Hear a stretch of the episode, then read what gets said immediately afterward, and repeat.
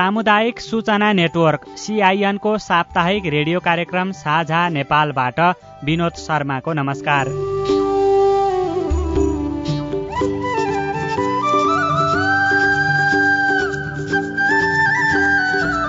कार्यक्रम साझा नेपाल सामुदायिक रेडियो प्रसारक सङ्घ अकौराबद्वारा सञ्चालित सामुदायिक सूचना नेटवर्क सिआइएन मार्फत देशभरि प्रसारणमा रहेका करिब तीन सय सामुदायिक रेडियोबाट सुन्न सकिन्छ।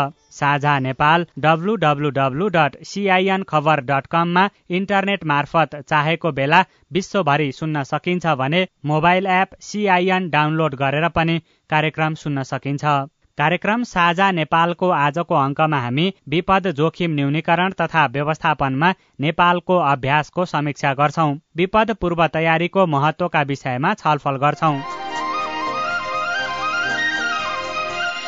अघिल्लो वर्ष दुई हजार सतहत्तरमा बाढी पहिरोका कारण देशभर तीन सय एकजनाको मृत्यु भयो। एक वर्षको अवधिमा पाँच सय बयानब्बे जनाको मृत्यु हुँदा विपदबाट मात्रै दुई अर्ब एक करोड तिरानब्बे लाख रुपियाँ भन्दा बढीको क्षति भएको राष्ट्रिय विपद जोखिम न्यूनीकरण तथा व्यवस्थापन प्राधिकरणले जनाएको छ। अघिल्लो वर्षसम्म हामी यति मान्छे मरे यति बिरामी परे राहत पाएनन् भनेर समाचार पढ्थ्यौं। सबै मिडियामा यही समाचार प्रमुख हुन्थे। तर चार महिनापछि बिस्तारै ती विषय ओझेलमा पर्थे। आउँदो वर्ष पनि यस्तै अवस्था आउन सक्छ है भनेर पूर्व तयारीमा लाग्न सरकारवाला निकायलाई झकझक्याउन सकेनौ। समय छाउन्जेल चुप लागेर बस्ने परेपछि मात्रै तात्ने हाम्रो संस्कृति छ। कोभिड उन्नाइसमा पूर्व तयारी नगर्दा हामी चुक्यौं। अब बाढी पहिरोको समय आउँदैछ।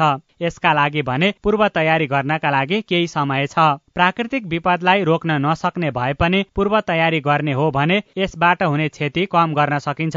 यो वर्ष पनि धेरै पानी पर्न सक्छ भनेर विज्ञहरूले विज्ञानमा आधारित जोखिमको सूचना प्रवाह गरिसकेका छन्। मनसुन सुरु हुनै लाग्दा पूर्व तयारीका लागि आवश्यक कामहरू भने अझै सुरु भइसकेका छैनन्। आज हामी विपद जोखिम न्यूनीकरण तथा व्यवस्थापनमा नेपालको अभ्यासको समीक्षा गर्छौं। यस विषयमा जानकारी दिन हामीसँग पूर्व मन्त्री तथा विपद व्यवस्थापनमा विद्या बारिदी गर्नुभएका एमाले नेता गंगालाल तुलाधर हुनुहुन्छ। दुई हजार चौहत्तरमा अथवा चाहिँ सन् दुई हजार सत्रमा भन्नु पर्यो असोजको महिनामा व्यवस्थित संसदले समेत पनि विपद जोखिम न्यूनीकरण र व्यवस्थापन ऐन दुई हजार चौहत्तर पारित गर्यो। दुई हजार सतासीसम्मको निम्ति रणनीतिक कार्ययोजना पनि बनायौँ। स्थानीय सरकार सञ्चालन ऐनले पनि व्यवस्था गरेको पक्षलाई समेत पनि ध्यान दिँदै हामीले विपद जोखिम न्यूनीकरण राष्ट्रिय नीति बनायौँ। यसरी हामीले नीति बनाउने कुरा रणनीति बनाउने कुरा र अहिलेको योजनामा समेत पनि पञ्चवर्ष योजना समेतमा पनि ती कुराहरू उल्लेख गरेर जाने खालको कुराले चाहिँ हामी सबैले चाहिँ विपद जोखिम न्यूनीकरण र व्यवस्थापनलाई बडो महत्वका साथ चाहिँ आफ्नो ठाउँबाट बुझ्यौँ। बुझे अनुसारको आफ्नो ठाउँबाट त्यसलाई लागू गर्यौँ। ऐनले के व्यवस्था गर्यो भनेर भन्दाखेरि प्रधानमन्त्री जनताद्वारा निर्वाचित सबभन्दा सर्वोच्च व्यक्तित्व संस्था भनेर भनेको प्रधानमन्त्री हो र प्रधानमन्त्रीलाई नै विपद जोखिम न्यूनीकरण र व्यवस्थापन राष्ट्रिय परिषदको अध्यक्ष बनाउने त्यस्तै गरिकन सातवटा प्रदेशमा मुख्य मन्त्रीहरूलाई पनि प्रदेश स्तरको विपद जोखिम न्यूनीकरण र व्यवस्थापन परिषदको चाहिँ अध्यक्ष बनाउने सङ्घमा चाहिँ गृहमन्त्रीलाई राष्ट्रिय कार्यकारी समितिको अध्यक्ष बनाउने प्रदेशमा पनि आन्तरिक मामिला तथा कानुन मन्त्रीलाई प्रदेश स्तरको कार्यकारी समितिको अध्यक्ष बनाउने सतहत्तर जिल्लामा रहेका सिडिओहरूलाई चाहिँ मुख्य उत्तरदायी बनाउने गरिकन जिल्ला विपद व्यवस्थापन समितिहरू बनाउने। त्यस्तै गरिकन सात सय त्रिपन्नवटा पालिकाहरूमा पनि पालिकाका प्रमुखहरू नगरपालिकामा भए मेयरहरू हुनुहोला चाहिँ गाउँपालिकामा भए गाउँपालिकाका अध्यक्षहरू हुनुहोला। उनीहरूको अध्यक्षतामा समेत पनि चाहिँ पालिका स्तरको अथवा स्थानीय विपद व्यवस्थापन समिति बनाउने परिकल्पना गरियो। यति मात्र होइन छ हजार सात सय त्रिचालिसवटा हाम्रा ओडाहरू छन् पालिकाहरूमा ओडाहरू छन् र ती ओडा स्तरमा पनि ओडा अध्यक्षको नेतृत्वमा चाहिँ वडा स्तरीय विपद व्यवस्थापन समिति बनाउने र आवश्यकता अनुसार समुदाय स्तरमा पनि बनाउने भनेर यस्तो संरचना पहिलो पटक हामीले कानुनी रूपमै परिकल्पना गर्यौं कानुनका दफाहरूमा लिपिबद्ध गर्यौं संविधानले निर्देशित गरेको भावना अनुसार चाहिँ जानका निम्ति हामीले पहिलो पटक प्रतिबद्धता जनायौँ चौहत्तरमा। त्यस पछाडिका विभिन्न चरणहरूमा हामीले कुराहरू गर्दै गयौँ आवाजहरू बुलन्द गर्दै गयौँ संसदमा बोल्यौँ बाहिर बोल्यौँ। तपाईँहरूले बोल्नुभयो यी जम्मै खालको कोअर्डिनेसनको निम्ति समन्वयको निम्ति ऐनले नै परिकल्पना गरेको एउटा सशक्त र सबभन्दा ठुलो संरचना आधिकारिक चाहिँ संस्था त्यो स्थापना गरौँ भनेर विपद जोखिम न्यूनीकरण तथा व्यवस्थापन राष्ट्रिय प्राधिकरण भनेर हामीले स्थापना गर्यौँ त्यो प्राधिकरणको छुट्टै कार्यालयको व्यवस्था गर्यौँ मुख्य कार्यकारी भनेर लोकतान्त्रिक विधि अनुसारै भन्नु पर्यो। बडो पारदर्शितापूर्ण ढङ्गले त्यसको चाहिँ छनौट प्रक्रियाबाट एकजना व्यक्तिलाई हामीले नियुक्ति गरेर अहिले त्यो कार्यालय कार्यान्वयनमा आएको स्थिति पनि हो। यसरी अब संरचनागत रूपले हेर्दाखेरि पनि हाम्रा प्रतिबद्धताका हिसाबले हेर्दाखेरि पनि संवैधानिक र कानुनी व्यवस्थाका हिसाबले हेर्दाखेरि पनि अब हामीसँग संरचना छैन कानुनी व्यवस्था छैन भन्ने ठाउँ रहेन। नीतिगत समस्या पनि अब रहेन र त्यो नीतिलाई कसरी कार्यान्वयन गर्ने कहिलेसम्म कार्यान्वयन गर्ने भन्ने कुराहरू गरेर जाँदाखेरि दुई हजार सतासी सालसम्मको निम्ति हामीले चाहिँ कार्यक्रमिक कार्यदिशा हामीले तय गरेको छौँ। स्ट्राटेजिक प्लान अफ एक्सन भनेर के चाहिँ हामी भन्छौँ। रणनीतिक कार्ययोजना हो। त्यो रणनीतिक कार्ययोजना पनि हामीले तय गरिसकेका छौँ। यी सम्पूर्ण कुराहरू तय गरिरहँदाखेरि एउटा सेन्दाई कार्य ढाँचा अथवा सेन्दाई फ्रेमवर्कमा रहेर गर्नुपर्छ भनेर भन्ने यो विश्वव्यापी मान्यता हो। हामीले पनि त्यो विश्वव्यापी मान्यतामा सही गरेका छौँ। स्वाभाविक रूपले त्यो सही गरिसके पछाडि उसले पनि सतासी सालसम्मको एउटा टार्गेट चाहिँ तय गरेको छ लक्ष्य तय गरेको छ। त्यसका निम्ति चार प्राथमिकता क्षेत्रहरू चाहिँ उसले किटान गरेको छ। त्यो चार प्राथमिकता क्षेत्रहरूमा हामीले पनि प्रतिबद्धता जाहेर गरेको कारणले गर्दाखेरि हामीले यस किसिमको नीति र रणनीति तय गरेका हौँ। अब हामीसँग चाहिने कार्यान्वयनको निम्ति एउटा छुट्टै प्राधिकरण पनि स्थापना गरेर त्यसको पनि कामको जिम्मा दिइसकेको अवस्थामा जुन तरिकाले अहिले हामी गरिरहेका छौँ यो तरिकामा चाहिँ हेर्दाखेरि चाहिँ धेरै अझै समस्याहरू छन्। इमान्दारिता सरकारको यसमा देखिएको छैन। त्यो इमान्दारिता भएको भए त्यसै अनुसारको चाहिँ उसले आफ्नो कामहरूमा प्राथमिकतामा चिजहरू राख्नु पर्थ्यो।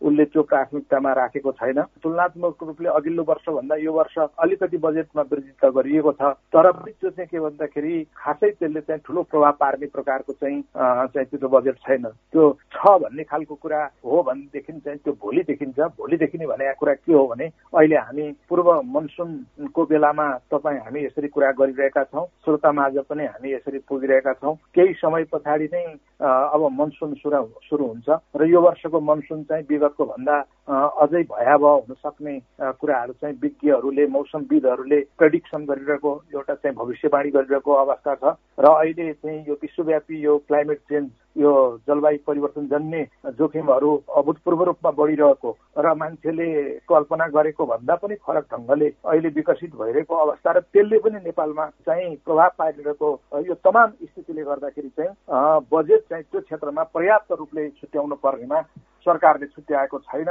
भन्ने खालको कुराबाट हामीले प्रश्न हुनुपर्दछ सरकारले यसलाई प्राथमिकतामा राखेको छैन। विपद व्यवस्थापनका लागि नीतिगत व्यवस्था पनि भए संरचनागत व्यवस्थाहरू पनि भए तर ती संरचनाहरू चाहिँ बढी भएको हो कि समन्वय नभएको हो त?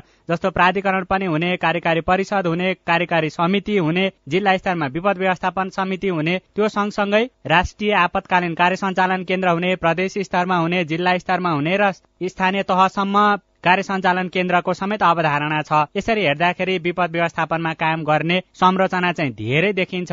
यसले काम नगरेको भन्ने अथवा समन्वय नभएको भन्ने के देख्नुहुन्छ तपाईँ? समन्वय नभएको विनोदजी यसमा वास्तवमा कुराकानी गर्ने हो भने समन्वय नभएको हो। समन्वय यो क्षेत्रमा मात्र होइन समन्वय कुनै पनि क्षेत्रमा छैन। खास गरिकन चाहिँ हामी अब संहितामा पहिलो पटक अभ्यास गरिरहेको अर्थात् चाहिँ बिसौँ वर्षदेखि चाहिँ स्थानीय निकायमा स्थानीय तहमा चाहिँ सरकार विहीनताको जनप्रतिनिधि विहीनताको अवस्थालाई हामीले जो झेल्न परेको थियो र चाहिँ वास्तवमा चौहत्तर पछाडि स्थानीय तह प्रदेश तह र सङ्घीय तहमा चाहिँ स्थिर प्रकारको सरकार स्थिर प्रकारको चाहिँ जनप्रतिनिधिहरूको उपस्थितिलाई हामीले चाहिँ सुनिश्चित गरेका थियौँ। तर चाहिँ के भने अधिकारको बाँडफाँड अधिकारको प्रयोग र अभ्यास यी सबै खालको कुराहरूलाई हेर्दाखेरि स्थानीय सरकारले भन्ने गरेको कुरा के भनेर भने हामीलाई प्रदेश सरकार सङ्घीय सरकारले वास्ता गरेन। प्रदेश सरकार सङ्घीय सरकारले स्थानीय सरकार शक्तिशाली भएर अगाडि बढेको कुरालाई मन पराएन। हामीले संविधानले दिएकै बाइस किसिमका अधिकारको जो प्रयोग र अभ्यास गरिरहेका छौँ त्यो कुरो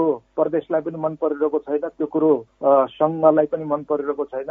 त्यस कारणले गर्दाखेरि हामी एक्लो हामी कहिले कहिले टुरो कहिले कहिले चाहिँ हामी अभिभावक विहीन भएको जस्तो अनुभूति गरिरहेका छौँ। कोभिड नाइन्टिन महामारीको पहिलो लहरको बेलामा पनि हामीले त्यही खालको महसुस गर्यौँ। पोहोरको मनसुनी विपदको बेलामा पनि हामीले त्यही कुरा महसुस गऱ्यौँ र त्यो कोभिडको पहिलो लहरको बेलामा हामीले सिकेको कुरा र मनसुनको बेलामा अघिल्लो वर्षको मनसुनको बेलामा भएको विपदबाट हामीले सिकेको कुराबाट स्थानीय सरकारहरूलाई ज्यादा भन्दा ज्यादा स्रोतबाट सम्पन्न गर्नुपर्नेमा स्रोत साधनहरू दिएर सङ्घीय सरकारले र प्रदेश सरकारले सहयोग गर्नुपर्नेमा त्यस्तो खालको कुराहरू देखिएन। हामी आफैले चाहिँ हाम्रा प्राथमिकताहरू विकासका प्राथमिकताहरू शिक्षा स्वास्थ्य पूर्वाधार विकासका अनेक खालका प्राथमिकतामा हामीले हाम्रा सीमित बजेटहरू विनियोजन गर्न पर्दा सीमित बजेटहरू बाँडफाँड गर्नु पर्दा हामीले विपद व्यवस्थापनको क्षेत्रमा त्यति धेरै रकम छुट्याउन सकेनौँ। हाम्रो अधिकार क्षेत्रलाई बुझेर पनि हाम्रो दायित्व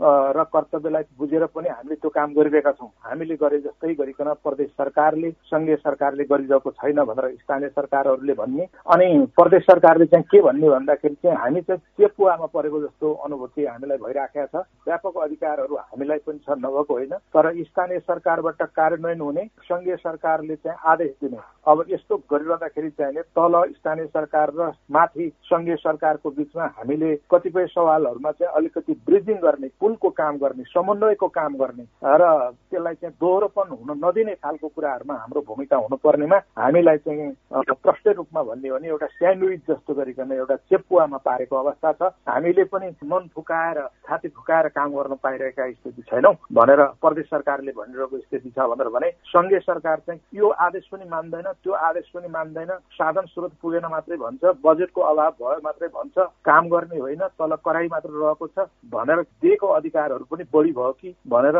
मिल्यो भनेदेखि त कटौती गर्ने चाहिँ ढङ्गले उसले सोचिरहेको जस्तो भान हुन्छ। त्यसो गर्दाखेरि सारांशमा मैले भन्नु पर्दाखेरि चाहिँ यो समन्वयको अभाव छ तालमेल मिलिरहेको छैन ऱ्याङ्ग ठ्याङ्ग मिलिरहेको छैन भर्खर भर्खर नयाँ अभ्यास गरिरहेको कारणले गर्दाखेरि चाहिँ यस्तो खालको कुराहरू आएको होला भनेर एकछिनलाई मान्ने हो भनेर भने पनि अब स्थानीय सरकारको पनि करिब करिब चाहिँ आफ्नो पदावधि समाप्त हुँदैछ।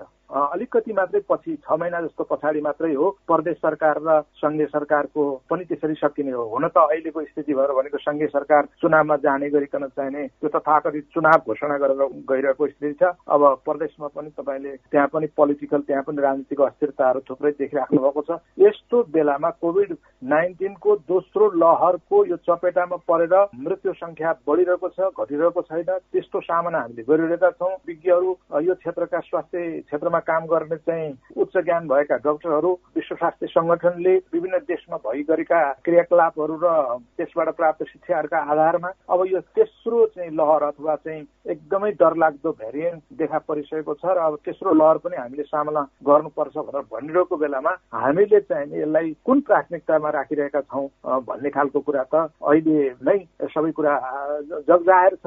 बिना तयारी कोभिड भ्याक्सिन को सुरुवात त गरियो। गर्दाखेरि मान्छेले सबैले राम्रै भनेका थिए सबैले पाउने होला भनेर भन्ने आशा थियो। तर अब त्यो चाहिँ दोस्रो डोज एउटा निश्चित समयावधिमा लगाउनु पर्ने ठाउँमा त्यो कहिले हो भन्ने खालको चाहिँ त्यो अन्यलता भएको छ भनेर भने अब किन्नका लागि चाहिँ भनिएका ठाउँबाट पनि वास्तवमा ब्याक भएर हामीलाई चाहिँ टाइममा चाहिँ त्यस्तो चिजहरू नदिने खालको स्थिति बनेको छ भनेपछि पूर्व तयारी असाध्यै मेहनत गरेर योजना बनाएर अगाडि बढ्नुपर्ने खालको कुरामा सरकार झुकेको छ र उसले समन्वय गर्नुपर्ने उसले आवश्यकतै देख्दैन। अत्यन्तै त्यो निरङ्कुश तानाचाही र चाहिँ हैकमवादी मनोवृत्ति र त्यो शैलीहरू विकास भइरहेको सरकारलाई समन्वयको खाँचो हुने पनि कुरो भएन। त्यस कारणले म त भन्छु फेरि पनि जोड दिएर भन्छु समन्वयको अभाव हो। यति धेरै संरचना किन चाहियो त त्यसो भने? काम नहुने रहेछ। होइन संरचना चाहियो किन चाहियो भनेर भन्ने खालको कुरा त त्यतापट्टि त हामी जानै हुन्न। हिजो संरचना थिएन त्यस कारणले गर्दाखेरि चाहिने हामीलाई यस खालको कुराहरूको यो यो अभ्यास गर्दाखेरि यस्तो खालको चाहिँ होला भन्ने हामीलाई नलाग्नु स्वाभाविकै हो। किनभने कम संरचनामा अभ्यास गरेकाहरूलाई धेरै संरचनामा अभ्यास गर्दाखेरि चाहिँ त्यो धेरै भएको जस्तो लाग्छ।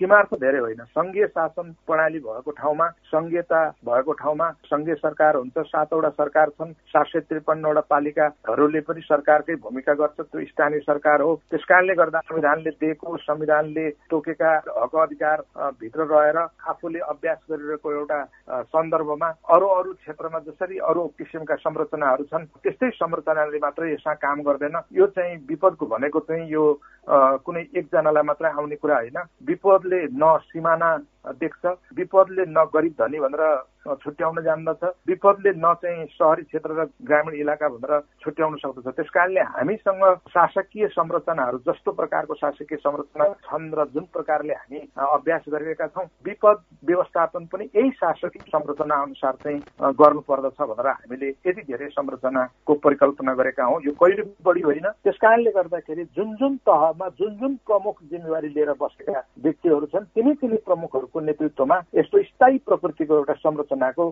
व्यवस्था गरिएको हो। आज ए भन्ने मान्छेले नेतृत्व गरिरहेको होला सङ्घीय सरकारको प्रधानमन्त्रीका रूपमा भोलि बी भन्ने मान्छे आउन सक्छ। तर संरचना त्यही हो अधिकार त्यही हो तरिका त्यही हो काम गर्ने कार्यशैलीहरू अलिकति व्यक्तिगत रूपमा फरक हुन सक्छ इच्छा शक्तिहरू फरक हुन सक्छ तर यो स्थायी प्रकृतिले चाहिँ स्थापना गरेका संरचनाहरू व्यक्ति जाने बित्तिकै ए भन्ने जाने बित्तिकै त्यो संरचना गइहाल्दैन। त्यसो भएको हुनाले यो मन फुकाएर काम गर्नेहरू चाहिँ त्यहाँ भएनन् कि भन्ने कुरा चाहिँ हो। जुन जुन ठाउँमा यो विपदलाई बुझेर चाहिँ यसको मर्मलाई बुझेर काम गरेका छन् त्यो स्थानीय सरकारहरूले त्यहाँ पनि चाहिँ त्यो संरचनाहरू सुस्त भएर काम गरिरहेको स्थिति छ। त्यसले योजना बनाएर काम गरिरहेको स्थिति छ पर्याप्त बजेटहरू छुट्याएर काम गरिरहेको स्थिति छ। अहिले पूर्व मनसुनकै तयारीका निम्ति पनि पूर्व मनसुनै यो तयारी बैठकहरू गरेर मनसुनको बेलामा हुने ठुलो विपदहरूका निम्ति भनेर ठाउँ ठाउँमा स्थानीय सरकारहरूले अहिलेदेखि तयारी सुरु गरेको कुरा पनि छ। त्यो त चाहिँ अपवादमा केही केहीले मात्रै गरिरहेका छन् गर्नुपर्ने सबैले हो। सात सय त्रिपन्नवटैले हो। नपर्ला विपदको सामना गर्न नपर्ला आइ नलाग्ला नलागोस् त्यो हामीले कामना गर्ने कुरा हो। तर आइ पर्यो भनेर भनेदेखि त सामना गर्न पर्यो नि। विपदका कारणले पहिरोका कारणले भन्नुहोस् आगलागी कारणले भनेर भन्नुहोस् बगेर मर्नुपर्ने कुराले भन्नुहोस् अथवा डुबेर मर्नुपर्ने खालको कुराले भन्नुहोस् यो कोही पनि व्यक्तिहरू नमरोस् मर्न नपरोस् जनधनको क्षति नहोस् भनेर भन्ने सोचाइ राखेको हुनु पर्दछ त्यसरी राखेर काम गर्नेहरूले अहिले पनि काम राम्रै गरिरहेका छन् भन्ने मलाई लाग्छ। तर उनीहरूसँग पर्याप्त साधन स्रोत छैन मानव संसाधन भन्छौँ हामी ह्युमन रिसोर्सहरू तालिम प्राप्त चाहिँ त्यस्ता खालका व्यक्ति व्यक्तित्वहरू छैनन् जिम्मेवार व्यक्ति व्यक्तित्वहरू छैनन्। अब त्यो चाहिँ अलिकति भएको चाहिँ चाहिँ सशस्त्र प्रहरीमा अलिकति भइरहेको चाहिँ नेपाली सेनामा अलिकति भइरहेको जनपद प्रहरीहरूमा पनि त्यो काम गर्ने इच्छा शक्ति हुँदा हुँदै पनि हामीले उनीहरूलाई साधन स्रोतले चाहिँ प्रयुक्त बनाउन चाहिँ सकेका छैनौँ। जसले गर्दाखेरि चाहिँ भोलि त्यस्तो आइलाग्दाखेरि चाहिँ उनीहरूले चुस्त ढङ्गले रिजल्ट ओरिएन्टेड अथवा परिणाममुखी चाहिँ एउटा काम गर्न सकोस् सार्थक परिणाम निस्कने प्रकारको काम गर्न सकोस् त्यस्तो गर्न पनि हामीले सकिरहेका छैनौँ। त्यस कारणले यसमा के चाहिँ हामीलाई भ्रम हुनु भएन भनेर भने संरचना बनेर धेरै भएर के चाहिँ काम नभएको होइन। समन्वय नभएको र काम नभएको अलिकति हो। त्योभन्दा पनि इच्छा शक्तिको को कुरा आउँदो रहेछ। इच्छा शक्ति भनेर भनेको चाहिँ हाम्रो कस्तो इच्छा शक्ति छ त भनेर भन्दा परेको बेला गरौँला नि। अहिले किन हामी आँसिने अहिले नै किन गर्ने? जस्तो उदाहरणको निम्ति बच्चा पाउनु कहाँ कहाँ अहिले भोट सिउने भन्ने जस्तो हाम्रो चाहिँ कल्चर छ क्या। त्यस्तो खालको सोच प्रवृत्ति छ। वास्तवमा बच्चा पाइसके पछाडि भोट खोज्न जाने होइन नि त। पूर्व तयारी भनेर भनेको त्यहाँनिर पनि चाहिन्छ। यो विपदको सवालमा पनि छिन छिनमा यस्ता आइरहने खालका कुराहरूलाई मध्यनजर गरेर जहाँ जहाँ जुन जुन प्रकारको विपदबाट मान्छेहरू आक्रान्त हुन सक्ने सम्भावना छ त्यो त्यो ठाउँमा चाहिँ तत्त प्रकारको चाहिँ पूर्व तयारीमा ध्यान दिनुपर्ने खालको कुरा हो र यो चाहिँ जसले जिम्मा बोकेको छ जिम्मेवारहरूले ध्यान दिनुपर्ने हो। यो भइरहेको छ कि छैन? कहाँनिर कमी छ? कहाँनिर के छ?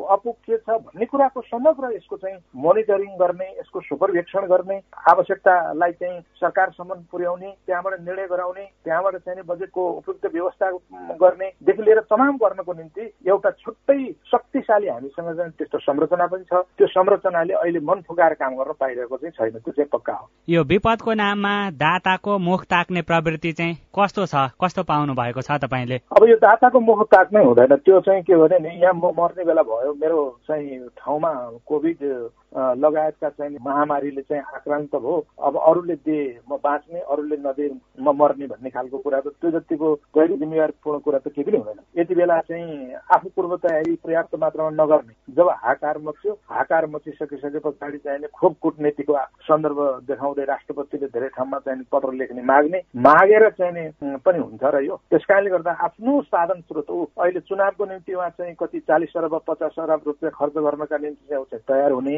जनता बचाउनको लागि तत्काल भ्याक्सिन किन्नका निम्ति चाहिँ उताएर नहुने। मैले आजै बिहान पनि एउटा समाचार के सुन्दै थिएँ भनेर भने ललितपुर महानगरपालिकाले हामीलाई चाहिँ भ्याक्सिन किन्ने अनुमति दियोस् हामी हाम्रै रकमबाट चाहिँ भ्याक्सिन किन्छौँ र हाम्रो जनतालाई हामी लगाइदिन्छौँ भन्दा पनि सरकारले त्यसमा स्वीकृति दिइरहेको छैन। यस्तो खालको चाहिँ उसको प्राथमिकता एकातिर छ अनि मानिसहरू चाहिँ मर्ने खालको स्थिति छ। अब ती मानिसहरूलाई चाहिँ अकारण अथवा चाहिँ अनाहकमा मर्नबाट जोगाउने पो सरकारको दायित्व कर्तव्य हो त। जब जनताले नै जोगाउन सक्दैन किनभने त्यो सरकारको उपादायता त्यो सरकारको उपस्थिति त्यो सरकारको औचित्य त्यो सरकारको आवश्यकता के हो र? मान्छेहरूलाई परेको बेला न नपाइसके पछाडि परेको बेलामा मान्छेले सहयोग नगर्ने भएपछि मान्छेले सहयोग नपाइसकेपछि मान्छेमा निराशा हुन्छ मान्छेमा चाहिँ विचलन पैदा हुन्छ मान्छेमा चाहिँ एक प्रकारको आक्रोश पैदा हुन्छ। ती सबै कुरा मिलेर विद्रोहको रूप लियो भनेदेखि चाहिँ त्यो धेरै थामी नसक्नुको स्थिति हुन्छ। हाम्रो जस्तो देश जहाँ चाहिँ धेरै मानिसहरू चाहिँ पीडामा पनि बाँच्न सक्छन् भोकमा पनि बाँच्न सक्छन् धेरै दुःख सहेर पनि बाँच्न सक्छन् र त्यो कल्चर त्यो खालको चाहिँ एउटा जीवन पद्धतिमा चाहिँ अभ्यस्त भएका नेपाली जनता भएर मात्रै हो नत्र भनेदेखि त यति नै यति नै कुराहरूमा पनि अरू अरू देशमा भए अलिकति सचेत जनसमुदाय भएको देशमा त विद्रोहको चाहिँ ज्वाला दन्किसकेका हुन्थे। यो सँगै विपदको बेलामा विदेशीले पनि चलखेल गर्ने चलखेल गरेको जस्तो पनि देखिन्थ्यो। भूकम्पको लगत्तै सिन्धुपाल्चोकको उत्तरी सिमानामा भारतीय हेलिकप्टरले उडान भरेको पनि खबरहरू सार्वजनिक भएका थिए। हाम्रो आपतलाई विदेशीले चाहिँ अवसरको रूपमा लिएर नेपालमा अनावश्यक चलखेल गर्ने प्रवृत्ति चाहिँ कस्तो पाउनु भएको छ तपाईँले? भूकम्पको अभ्यास अनुभव चाहिँ कसरी यससँग जोड्न सकिन्छ? भूकम्पको अभ्यासले चाहिँ हामीले तुरुन्तै हामीले चाहिँ अन्तर्राष्ट्रिय सहयोगको लागि चाहिँ त्यति बेला हामीले आह्वान गऱ्यौँ। बहत्तर वैशाख बाह्र गतेको भइसक्यो र त्यस पछाडिको प्रतिकार्य र पुनर्लाभको लागि चाहिँ हाम्रो मात्रै क्षमता हाम्रो मात्रै औकत हाम्रो मात्रै चाहिँ आन्तरिक शक्तिले भ्याउँदैनथ्यौँ। हामी त्यस प्रकारको साधन स्रोतको हामीले जो गरेका पनि थिएनौँ। त्यस प्रकारले चाहिँ हामीले अन्तर्राष्ट्रिय सहयोगको अपेक्षा गर्नु स्वाभाविकै थियो। त्यति बेलाको सरकारले अन्तर्राष्ट्रिय सहयोगको अपेक्षा गर्यो त्यति बेलाको सरकारले अन्तर्राष्ट्रिय सहयोग माग्यो त्यो ठिकै थियो। तर त्यो अन्तर्राष्ट्रिय सहयोगहरू माग्दाखेरि खास गरिकन भारतीय दादागिरी चाहिँ के देख्यो भने तुरन्तै उसले चाहिँ धेरै ठुलो सहयोग गरेको जस्तो गरिकन चाहिँ उसले छवटा जति एमआई सिक्सटिन हेलिकप्टरहरू चाहिँ उसले पठायो होइन? एमआई सेभेन्टिन यस्तै यस्तै भन्छ क्यारे सबभन्दा ठुलो ट्रक जस्तो खालको हेलिकप्टर उसले पठायो तर त्यो हेलिकप्टर कयौँ ठाउँमा चाहिँ वास्तवमा अवतरणै गर्न सक्दैन थियो। पाइलटले त्यसलाई अवतरणै गराउन सक्दैन तर त्यो चाहिँ पर परसम्म चाहिँ हिमाली छेउ छेउसम्म पनि त्यो चाहिँ नचाहिँदो प्रकारले चाहिँ त्यो चाहिँ उडान भरिरहेको स्थिति थियो। उनीहरू चाहिँ आफ्नै हामीले आह्वान गर्ने बित्तिकै आएको स्थिति थियो। त्यति बेला हामीले चाहिँ एउटा प्रतिकार्य कार्य ढाँचा राष्ट्रिय र अन्तर्राष्ट्रिय चाहिँ डाटाहरूलाई कसरी परिचालन गर्ने भन्ने प्रकारको हामीसँग स्पष्ट दृष्टिकोण नभएको कारणले गर्दाखेरि त्यति बेला हामीलाई त्यो खालको स्थिति बनेको हो। तर अब हामीले चाहिँ पछि विपद जोखिम व्यवस्थापन प्रतिकार्य ढाँचा हामीले बनाइसकेका छौँ। त्यो ढाँचा अनुसार चाहिँ सबभन्दा पहिले कहाँ के भएको जस्तो उदाहरणको लागि सिन्धुपाल्चोकको अघिको कुराकानी गर्नुभयो। सिन्धुपाल्चोकको कुनै ठाउँमा चाहिँ पहिरो गयो भनेर भन्ने खालको कुरा त्यहाँ चाहिँ धेरै जनधनको क्षति भयो। हताहत भए भन्ने खालको कुरा आइसके पछाडि सबभन्दा पहिला सिन्धुपाल्चोकको कुन हो त्यो? बाह्र विषयको हो कि चाहिँ अर्को गाउँपालिका हो कि कुन हो? गौरी शङ्कर हो कि दोलखाको अथवा चाहिँ म्याग्दीको कुन गाउँ होला? अब यो यो खालको चाहिँ त्यो सबभन्दा पहिला गाउँपालिकाले पहिला आफू बैठक बस्छ। बैठक बसेर कुन स्केलको सहयोग तत्काल चाहिने हो भन्ने खालको कुराहरू चाहिँ पहिला आफैले बन्दोबस्तीमा लाग्छ। होइन सकिएन भनेर भने जिल्ला हुँदै प्रदेश हुँदै सङ्घीय सरकारलाई पनि उसले चाहिँ अनुरोध गर्दछ। सङ्घीय सरकारले पनि अनि त्यो स्थितिलाई हेरेर आफ्नो क्षमताले भ्याउने रहेछ भने त्यो आफ्नै आन्तरिक स्रोत साधन परिचालन गरेर त्यो गर्छ र आवश्यकता पर्दा कुनै क्षेत्रलाई विपद सङ्कटग्रस्त क्षेत्र पनि घोषणा गर्छ। होइन आफ्नो बुताभन्दा बाहिरको स्थिति छ आफ्नो भन्दा शक्तिभन्दा बाहिरको स्थिति छ भनेर भने उसले अन्तर्राष्ट्रिय शक्तिलाई पनि गुहार्छ त्यसरी गुहार्ने क्रममा बिस्तारै अन्तर्राष्ट्रिय शक्तिले मनकारी अन्तर्राष्ट्रिय चाहिँ मित्र राष्ट्रहरूले हामीलाई तत्काल के प्रकारको हामीलाई आवश्यकता छ त्यो सोधेर त्यो आवश्यकता अनुसारको उनीहरूले सहयोग गर्ने चाहिँ व्यवस्था हुन्छ। अहिले हामीले त्यसरी चाहिँ चल्ने भएका छौँ। जहाँसम्म अहिले कोभिड नाइन्टिनको यो दोस्रो लहरको सन्दर्भमा चाहिँ हामीले राम्रो तयारी नगरेको कारणले गर्दाखेरि एक्कासी चाहिँ भारतमा दोस्रो चाहिँ लहरले त्यहाँको जनजीवन अस्त व्यस्त पारिसकेपछि त्यहाँको स्वास्थ्य क्षेत्र चौपट भइसके पछाडि हामी कहाँ पनि आउँछ आउँछ भन्दा भन्दै भत्तै आइहाल्यो। भत्तै आयो थाम्न नसक्ने खालको स्थिति भइसके पछाडि प्रधानमन्त्रीले नै अन्तर्राष्ट्रिय जगतलाई चाहिँ उनले आह्वान गर्ने खालको स्थिति बन्यो र अन्तर्राष्ट्रबाट पनि भटाभट चाहिँ सहयोग पठाइरहेको नै स्थिति छ।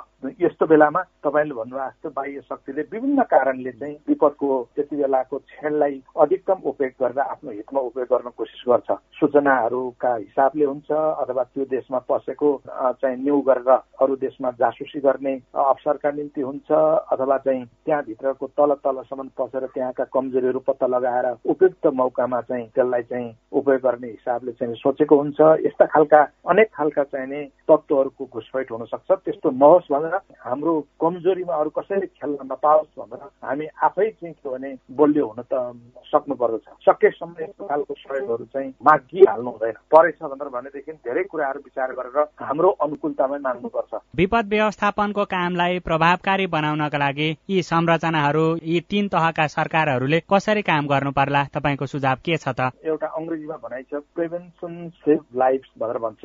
रोकथामले जीवन बचाउन सकिन्छ भनेर भनिन्छ। अनि अर्को भनाइ पनि छ prevention is always better than care भनेर भनिन्छ। रोकथाम भनेको रोग लागिसके पछाडि उपचार गर्नुभन्दा कता हो कता राम्रो कुरा हो कता हो कता सस्तो कुरा हो भनेर भन्ने भनाइ छ। यो दुईटा कुरालाई मनन गर्ने हो भने विपद एक्कासी आउने कुरा होइन यो। र यो आउन सक्ने सम्भावनालाई हाम्रा धेरै कुराहरूले चाहिँ नै त्यसलाई पहिले नै आकलन गर्न सक्छ। हामीसँग त्यस प्रकारको विज्ञान छ हामीसँग त्यस प्रकारको विज्ञहरू छन् वैज्ञानिकहरू हामीसँग प्रशस्त छन्। अब अहिले त सञ्चार साधनले र अब यो विश्व कम्युनिकेसनले एउटै गाउँ जस्तो एउटै ग्लोबल भिलेज जस्तो बनाइदिएको स्थिति छ। तुरन्त तुरन्तै कहाँ के भयो भन्ने कुरा हामीले सूचना पाउन सक्छौँ। अब एक प्रकारले भन्ने हो भने यस्तो सूचना आजभन्दा दस वर्ष अगाडिको कुरा गर्ने हो भने त्यति सजिलो थिएन। आज त्यसरी सजिलो भएको छ। त्यस कारणले गर्दा अघि भनेका संरचनाहरू अघि भनेका नीतिगत व्यवस्थाहरू अघि भनेका संवैधानिक र कानुनी व्यवस्थाहरू यी सबै खालका कुराहरू छन् र बजेट छुट्याउनको निम्ति अहिले त चारै तहमा चाहिँ कोषहरूको पनि सङ्घीय कोष प्रदेश कोष जिल्ला कोष र स्थानीय कोष गरी कोषको पनि व्यवस्था छ। त्यस भएको हुनाले अब हामीलाई कुनै समस्या छैन। समन्वयको अभाव हो भने समन्वयको अभावलाई चाहिँ आपसी छलफल विमर्शबाट चाहिँ त्यो कुराहरू गर्न सकिहाल्छौँ। त्यस कारणले गर्दाखेरि विपद एक्कासी आउने कुरा होइन जस्तो उदाहरणको लागि चार महिना आकाश हेरेर खेती गर्नुपर्ने हर हर महादेव पानी देऊ भनेर कतिपय ठाउँमा भनेर पानी माग्न पर्ने खालको स्थितिमा हामी छौँ हाम्रो देश नेपाल। त्यसो भइसके पछाडि चाहिने मनसुन सुरु हुँदाखेरि हामी रमाइलो पनि गर्छौँ। देव देवताहरूको चाहिँ पूजा आज पनि गर्छौँ। यस्तो खालको हाम्रो चाहिने एउटा संस्कृति सभ्यता यी जम्मै खालको कुराहरू चाहिँ यो विपदसँग पनि स्वाभाविक रूपले चाहिँ जोडिएको प्रश्न हो। त्यसो भएको हुनाले चार महिना मनसुनको अवधिभरि कतिपय ठाउँमा मुसलधारी पानी पर्छ कतिपय ठाउँमा चाहिँ बाढी पहिरोको जोखिम बढ्छ भन्ने कुरा त हामीलाई त थाहा छ नि त हरेक वर्ष यो कुरा भइसकेपछि त्यसो भएको हुनाले त्यसको पूर्व तयारीमा चाहिँ सबभन्दा बढी ध्यान दिन सक्यो भनेर भने विपद भएको बेलामा चाहिँ त्यसरी आत्तिन कराउन रोन मर्न हराउन पर्दैन थियो। हाम्रो संस्कृति नै त्यस प्रकारको भएन कि पूर्व तयारीमा जोडै नदिने जोगाड गर्ने खालको कुराहरूमा जोडै नदिने प्राथमिकतामै नराख्ने जसो पर्ला त्यसै तरला भनेर भन्ने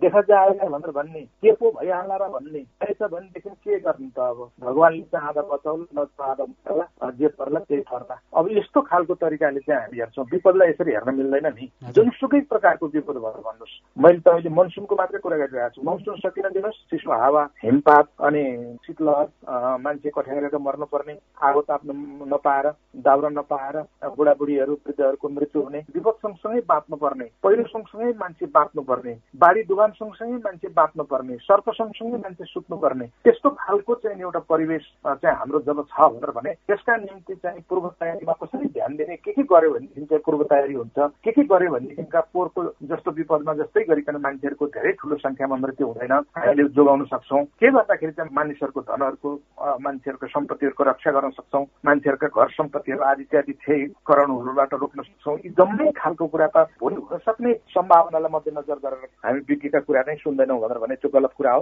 अनि हाम्रो लहर मजामा हामीले काम गर्छौँ भनेर भनेदेखि त हामीले पुग्ने ठाउँ भनेर भनेको त सर्वनाशै हो। त्यसो भएको हुनाले चाहिँ नि हरेक विपदको अगाडि पूर्व तयारीमा ध्यान दिनु पर्दछ डिजास्टरको बेलामा प्रतिकार्य सर्च रेस्क्यु एन्ड रिलिफ खोज उद्धार राहत अनि त्यो भइसकिसके पछाडि चाहिँ नै रिहेबिलिटेसन रिकभरी र रिकन्स्ट्रक्सन भनेर भन्छौँ हामीहरू चाहिँ। खास गरी प्रस्तावनाका कुराहरू होला। सुरुमा अस्थायी सेल्टरमा राख्छौँ हामी। पछि हामीले चाहिँ थाई खालको वासस्थानको व्यवस्था गर्नु पर्ला। पछिको चाहिँ कुनै पनि विपदमा मानिसले बनाएका संरचनाहरूले चाहिँ मानिसहरू मर्ने खालको स्थिति नहोस् भनेर पुनर्निर्माण चाहिँ अहिलेको भन्दा व्यापक राम्रो र सुरक्षित बनाउने बिल्डिङ ब्याक बेटरको चाहिँ प्रिन्सिपल अनुसार चाहिँ गर्ने भन्ने हुन्छ। अब यो काममा यसलाई समग्रतामा बुझ्नु पर्यो। यसलाई अंशमा बुझेर भएन। पार्टमा होइन यसलाई कम्प्रिहेन्सिभ ढङ्गले बुझेर हामीले चाहिँ गर्नुपर्दछ। उहाँ हुनुहुन्थ्यो पूर्व मन्त्री तथा विपद व्यवस्थापनमा विद्यावारिधि गर्नुभएका एमाले नेता गंगालाल तुलाधर। विपद जोखिम न्यूनीकरण तथा व्यवस्थापनमा नेपालको अभ्यास र विपद पूर्व तयारीको महत्वका विषयमा जानकारी दिनुहुँदै यो कुराकानीसँगै आजको लागि साझा नेपालको निर्धारित समय सकिनै लागेको छ। आजको साझा नेपाल तपाईँलाई कस्तो लाग्यो? हाम्रो टेलिफोन नम्बर शून्य एक बाहन्न साठी छ चार छमा फोन गरेर दिइएको निर्देशन अनुसार आफ्नो जिज्ञासा सल्लाह सुझाव तथा प्रतिक्रिया रेकर्ड गराउन सक्नुहुनेछ। हवस् त आउँदो साता आजकै समयमा फेरि रेडियो कार्यक्रम साझा नेपाल लिएर उपस्थित हुनेछौ। त्यतिन्जेलसम्मका लागि प्राविधिक साथी सुनिल राज भारतलाई धन्यवाद। म विनोद शर्मा बिदा हुन्छु। नमस्कार।